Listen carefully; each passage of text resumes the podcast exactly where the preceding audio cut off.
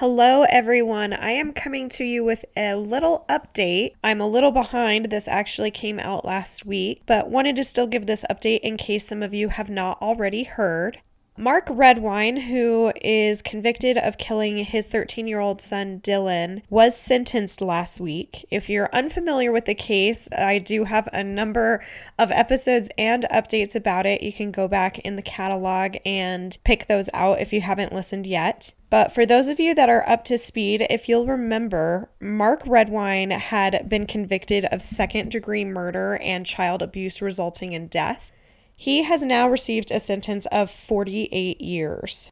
According to Chris Harris's reporting for People, Judge Jeffrey Wilson said, quote, As a father, it's your obligation to protect your son and to keep him from harm. And instead of that, you inflicted enough injury on him to kill him in your living room. After the passion of whatever caused you to act the way you did subsided, you didn't think about Dylan. You thought about yourself. You sanitized the crime scene. You hid Dylan's body, and you went as far as to remove the head from the rest of his body. Unquote. Judge Wilson then went on to comment on Redwine's lack of emotion through the entire trial, saying, quote, After all this time and listening to what was heard in this courtroom, you still take absolutely no responsibility for what you did to Dylan. I have trouble remembering a convicted criminal defendant that has shown such an utter lack of remorse for his criminal behavior. Unquote. Mark Redwine has continued to claim his innocence and will be appealing the decision.